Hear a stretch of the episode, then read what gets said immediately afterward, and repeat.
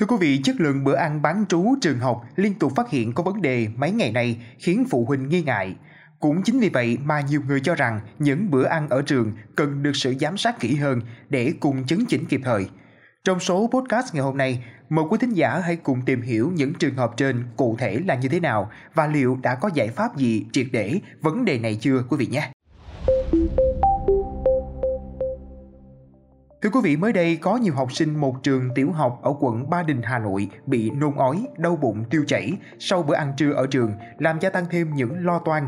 Sau khi phụ huynh một trường trung học cơ sở ở Hà Đông, Hà Nội phản ánh hình ảnh suất ăn bán trú ba mươi hai nghìn đồng, lèo tèo, không đủ lượng và chất. Tiếp sau đó lại đến những hình ảnh một công ty cung cấp suất ăn bán trú cho trường tiểu học ở thành phố Thủ Đức, thành phố Hồ Chí Minh trữ thực phẩm ôi thiêu, hư hỏng, bốc mùi. Ngoài ra, tại một trường tiểu học cũng ở thành phố Thủ Đức lại có thông tin có con gì lạ trong món đùi gà phần cơm bán trú. Phụ huynh phản ứng dữ dội khi được biết đơn vị cung cấp suất ăn bán trú cho trường chính là công ty trữ thực phẩm hư hỏng đang xôn xao dư luận kia. Mỗi khi xảy ra sự cố liên quan đến an toàn thực phẩm, nhà trường xin lỗi, ra quy định siết chặt chất lượng bữa ăn bán trú, cam kết đảm bảo an toàn vệ sinh thực phẩm trong từng khâu lựa chọn nhà cung cấp thực phẩm, chế biến và tổ chức bữa ăn đủ lượng đủ chất. Nhưng những lời xin lỗi của người đứng đầu đơn vị trường học dường như chưa đủ sức xoa dịu cơn bức xúc của dư luận. Việc tổ chức bữa ăn bán trú là gắn chặt với trách nhiệm nhà trường, không chỉ yêu cầu ăn no mà còn ăn sạch, đảm bảo sức khỏe thể chất cho học sinh đang tuổi ăn tuổi lớn. Cần sự giám sát và trách nhiệm cao hơn từ ban giám hiệu trong việc kiểm soát bữa ăn mỗi buổi trưa cho học sinh. Điều đáng buồn là khá nhiều vụ việc nổi cộm về nguồn cung thực phẩm có vấn đề tuôn vào trường học đều do phụ huynh mật phục, canh me, rình rập, đột kích mới tìm được chứng cứ thuyết phục.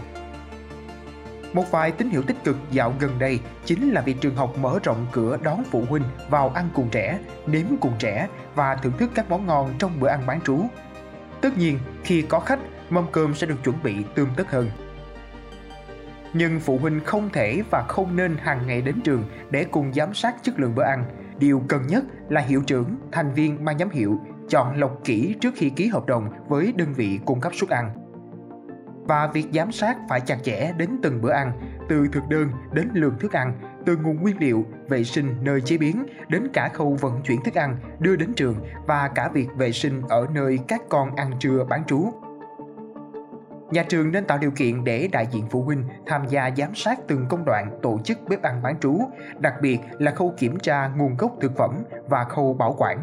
Tránh tái diễn những tình cảnh bi hài khi đại diện phụ huynh phải tìm đủ cách mới biết được thực tế bữa ăn hoặc nhà trường phải đối phó với phụ huynh về việc này.